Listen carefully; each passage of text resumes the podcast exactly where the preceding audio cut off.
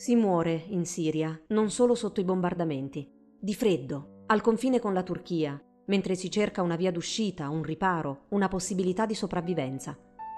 È accaduto a Iman Leila, una bimba di 18 mesi. La disperata corsa a piedi del papà verso l'ospedale più vicino non è servita a nulla. Troppe tre settimane vissute al gelo, con temperature che non superano i meno 5 gradi. Sogno di stare al caldo, racconta al telefono suo padre, Ahmad Yassin Leila, al New York Times. Voglio solo che i miei figli possano riscaldarsi. Non voglio perderli a causa del freddo. Non desidero altro che una casa con delle finestre che li proteggano dal gelo e dal vento. Scappati dai bombardamenti dell'esercito siriano, coadiuvato dall'aviazione russa, che si sono intensificati nella provincia di Idlib a partire dallo scorso dicembre, sono un milione i siriani fuggiti, di cui più della metà bambini, che si riparano in altre città, che potrebbero essere attaccate in ogni momento, rifugiandosi in palazzi abbandonati, dove le case non hanno né porte né finestre, oppure che vivono in tende o che dormono senza coperte all'addiaccio per strada o nei campi in prossimità del confine turco, tra gli ulivi, sotto teloni di plastica cuciti tra loro e legati ai rami. Iman Leila è una degli almeno nove bambini morti per assideramento nelle ultime settimane. Come centinaia di migliaia di famiglie, la sua era stata costretta ad abbandonare la città in cui risiedeva prima di arrivare a Idlib. Nove anni prima, Ahmad Yassin Leila si era unito alle proteste pacifiche contro il brutale autoritarismo del presidente siriano Bashar al-Assad, sfociate in guerra. Quando due anni fa le forze siriane hanno riconquistato la sua città natale, un sobborgo di Damasco, nella Guta orientale, all'uomo è stato concesso di trasferirsi con la famiglia a Idlib in cambio della resa. Per questo stesso motivo più di un milione di civili provenienti da varie zone della Siria ha scelto l'esilio nella provincia nord-occidentale del paese, raddoppiando la popolazione locale e convivendo con gruppi di jihadisti e ribelli che avevano assunto il controllo politico grazie al caos che intanto si era creato. La presenza di questi gruppi, capeggiati da Tahrir al-Sham, affiliato ad Al-Qaeda, ha dato il via libera all'offensiva militare siriana, che in nome della guerra al terrorismo giustifica i ripetuti attacchi che prendono sempre più di mira civili, ospedali e scuole. Con gran parte della zona sotto tiro, le organizzazioni umanitarie non riescono più a raggiungere i civili, oppure impiegano ore, a causa del blocco delle strade, per consegnare rifornimenti a campi situati a pochi chilometri di distanza.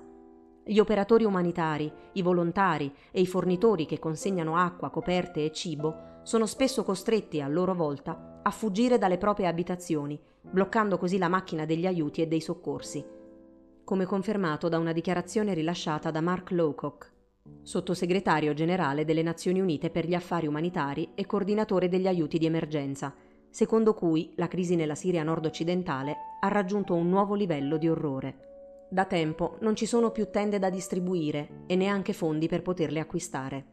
Le persone non chiedono tanto, dichiara Fuhad Sayed Issa, fondatore di Violet, una ONG siriana con sede in Turchia. Vogliono solo avere un posto dove stare. Ci chiamano per avere una tenda e non abbiamo niente da dargli. Siamo soli ormai, prosegue. È la fine. L'aumento delle ostilità tra forze turche e siriane.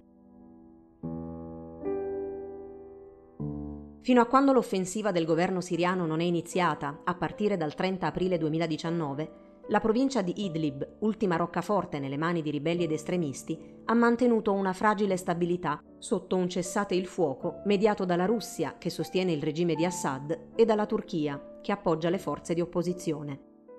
Di fronte alle ripetute violazioni dell'accordo di demilitarizzazione su Idlib, siglato il 17 settembre 2018 da Turchia e Russia, e alla mancata promessa da parte di quest'ultima di ripristinare il cessate il fuoco, dopo che i suoi aerei, soprattutto negli ultimi mesi, hanno ripetutamente bombardato ospedali e abitazioni, causando numerose vittime tra i civili, la Turchia, che teme nuovi flussi di sfollati e che già accoglie 3 milioni e 700 mila rifugiati, ha prima protestato e poi reagito militarmente. Lo scorso 3 febbraio, a seguito della morte di sette soldati e di un civile di nazionalità turca uccisi a Idlib da bombardamenti dell'esercito siriano, le forze turche hanno lanciato un'operazione grazie alla quale sarebbero stati neutralizzati 76 soldati siriani e colpiti 54 obiettivi, secondo quanto riferito dal ministro della difesa Hulusi Akar.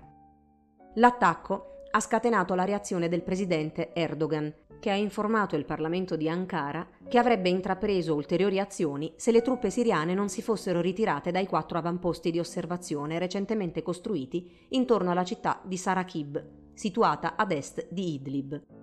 Ma le ostilità tra le forze siriane e quelle turche si sono ulteriormente intensificate dopo l'uccisione di cinque militari turchi e il ferimento di altrettanti membri dell'esercito il 10 febbraio scorso, e la morte di altri 34 soldati in un attacco aereo sferrato dalle forze governative siriane nell'area nord-occidentale di Idlib venerdì 28 febbraio, che secondo quanto dichiarato dal ministro della difesa russo Sergei Shoigu sarebbe avvenuto a causa della mancata comunicazione da parte di Ankara dell'impiego delle proprie truppe nei combattimenti a fianco dei ribelli. Sabato 29 febbraio, all'indomani dell'ultimo attacco siriano, Erdogan ha comunicato la decisione di voler aprire i confini del paese permettendo ai rifugiati di entrare in Europa, poiché la Turchia non è più in grado di gestire nuove ondate di persone in fuga dalla Siria devastata dalla guerra. Il presidente turco ha inoltre sottolineato, come riportato dal quotidiano filogovernativo Daily Sabah, che l'Unione Europea non ha mantenuto la promessa di stanziare 25 milioni di euro per sostenere il peso economico della gestione dei profughi, oltre ai 6 miliardi ricevuti secondo quanto stabilito dall'accordo siglato con l'Unione Europea il 18 marzo 2016. Non possiamo gestire un nuovo flusso di rifugiati, ma non possiamo neanche lasciare queste persone in balia del regime di Assad, ha dichiarato Erdogan. Che cosa abbiamo fatto ieri? Abbiamo aperto le porte, ha proseguito, e non le chiuderemo. Perché? Perché l'Unione Europea deve mantenere le sue promesse. I 25 milioni di fondi a cui si riferisce Erdogan, scriveva Hurriyet Daily News lo scorso 5 febbraio, sarebbero stati promessi dalla Germania per la costruzione di case per gli sfollati sul lato siriano del confine tra Turchia e Siria, nella provincia di Idlib. La questione sarebbe emersa durante un incontro tra il presidente Erdogan e la cancelliera tedesca Angela Merkel, nel corso di una visita avvenuta il 24 gennaio a Istanbul, mentre i dettagli sarebbero stati discussi in una conversazione telefonica il 4 febbraio, in cui l'argomento principale era la crisi a Idlib. Ma secondo quanto riferito dalla Reuters, le istanze di Erdogan non si limiterebbero ad una richiesta di fondi, ma anche alla creazione di una no-fly zone da parte dei membri della Nato, utile a tenere lontane le forze di Assad e a tutelare gli interessi turchi nella Siria settentrionale al prolungamento della disponibilità della batteria di missili Patriot di proprietà della Spagna, dispiegati nella provincia turca di Adana, il cui ritiro è previsto a metà di quest'anno, e considerata la mancata disponibilità degli Stati Uniti dopo l'acquisto dalla Russia, condannato dalla Nato da parte della Turchia, di un sistema missilistico antiaereo S-400. Intanto, giovedì 27 febbraio, i ribelli siriani, sostenuti dalle forze turche, hanno ripreso il controllo di Sarakib, una città strategicamente importante poiché è situata al crocevia delle due principali autostrade della Siria. Alcuni video inviati dai combattenti ribelli hanno mostrato uomini che urlavano e sventolavano la bandiera dell'opposizione siriana nelle strade della città distrutta. La perdita di Sarakib determina la prima grande battuta d'arresto per le truppe del governo siriano, da quando la Turchia ha deciso di schierare soldati e attrezzature militari per sostenere i gruppi ribelli. Un nuovo cessate il fuoco. Giovedì 5 marzo, al termine di un incontro al Cremlino durato sei ore, il presidente turco Erdogan e il suo omologo russo Vladimir Putin hanno annunciato il cessate il fuoco a Idlib, che ha avuto inizio alla mezzanotte ora locale di giovedì. L'incontro bilaterale ha sostituito quello precedentemente previsto alla presenza di Francia e Germania ed evitato in tutti i modi dalla Russia, che non vuole il coinvolgimento da parte di Stati Uniti e Unione Europea nella questione siriana. Se da un lato Erdogan ha aggiunto che la Turchia non rimarrà in silenzio di fronte agli attacchi delle forze governative siriane, promettendo così ritorsioni, da parte sua Putin, che ha espresso le condoglianze ad Erdogan per la morte dei 34 soldati turchi, senza mancare di sottolineare che ci sono state perdite anche tra le forze siriane, ha affermato che pur non essendo la Russia sempre d'accordo con il suo partner turco, nei momenti cruciali i due paesi riescono sempre a trovare un territorio comune che porti a soluzioni condivise e che spera che l'intesa ponga fine alle sofferenze dei civili e aiuti a contenere una crisi umanitaria. L'accordo tra Turchia e Russia prevede anche la creazione di un corridoio di sicurezza lungo una delle principali autostrade che attraversa Idlib, dalla costa mediterranea al confine con l'Iraq, la M4, che si estenderà per 6 km a nord e 6 a sud e che sarà controllato da pattuglie russe e turche insieme a partire dal 15 marzo. Mentre Putin ed Erdogan si stringevano la mano di fronte ai flash della stampa, il canale televisivo di Stato Russia 24 trasmetteva un'intervista ad Assad, in cui il presidente siriano denunciava la Turchia per aver protetto terroristi, sostantivo usato da Russia e Siria per riferirsi ai ribelli antigovernativi, dichiarando che i suoi nemici dovranno essere sconfitti e l'agenzia di stampa Anadolu batteva la notizia che forze turche avevano ucciso 21 soldati siriani e distrutto due pezzi di artiglieria e due lanciamissili come rappresaglia per l'uccisione di due soldati turchi, avvenuta il giorno precedente.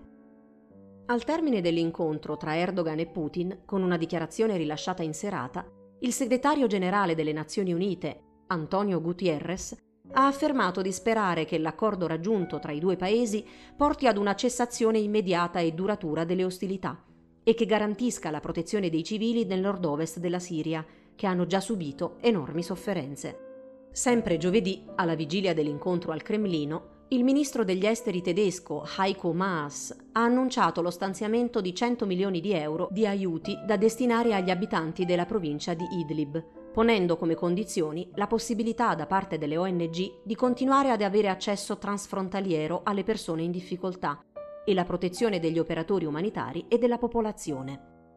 A distanza di 24 ore dall'inizio del cessate il fuoco, l'Osservatorio siriano per i diritti umani, con sede in Gran Bretagna, ha dichiarato che una calma apparente sta prevalendo in tutta l'area Putin-Erdogan, che si estende dalle montagne nord-orientali di Latakia alla periferia nord-occidentale della città di Aleppo, attraverso le zone rurali di Hama e Idlib.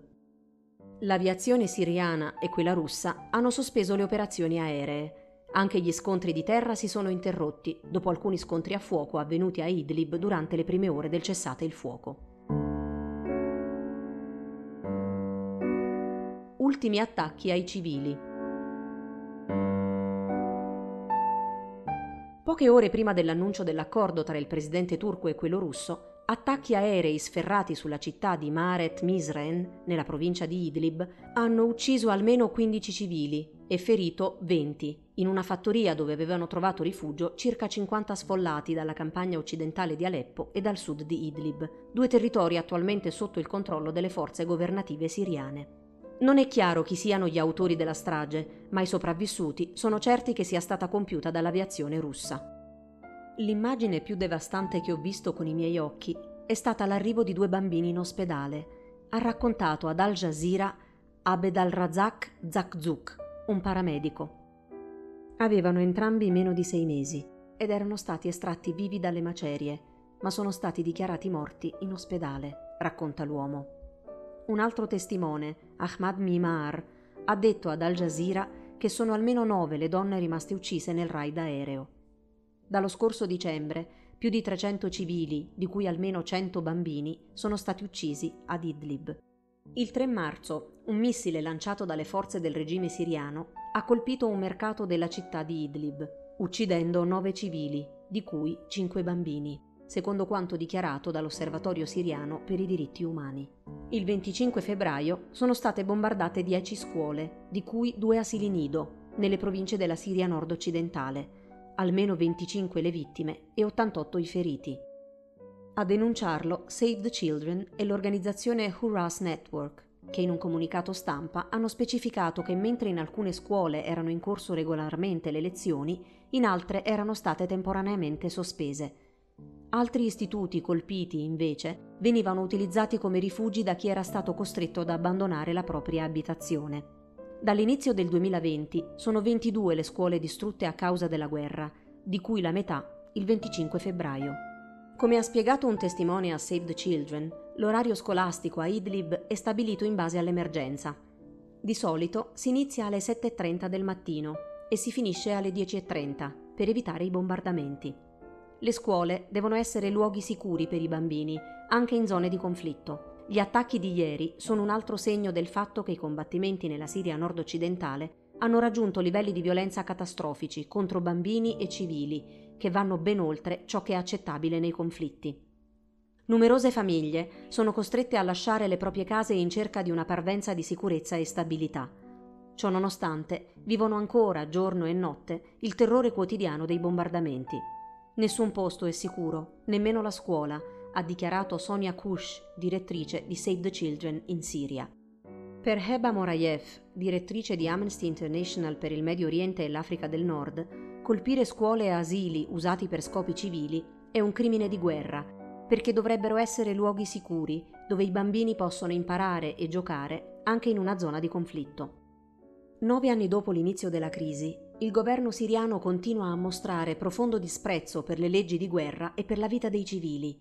Gli attacchi alle scuole fanno parte di una politica sistematica di attacchi contro le popolazioni civili e costituiscono crimini contro l'umanità e crimini di guerra, ha sottolineato Morayev, che ha poi chiesto alle forze siriane e russe di porre fine a tutti gli attacchi diretti contro i civili, agli attacchi indiscriminati e alle altre gravi violazioni dei diritti umani in corso, e che coloro che hanno ordinato o commesso crimini di guerra siano portati di fronte alla giustizia.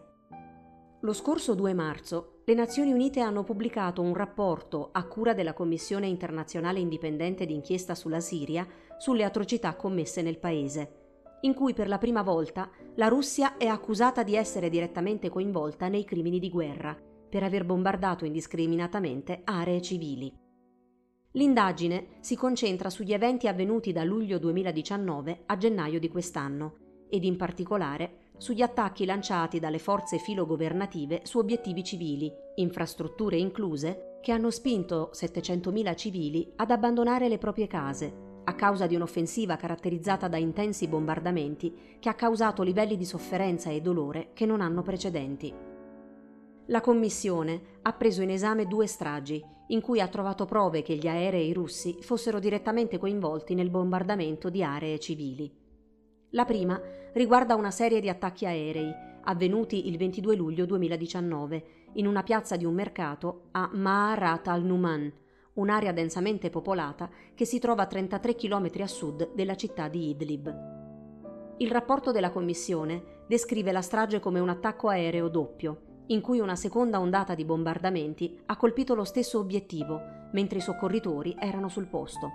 43 civili, di cui 4 bambini, sono stati uccisi e almeno 109 persone sono rimaste ferite.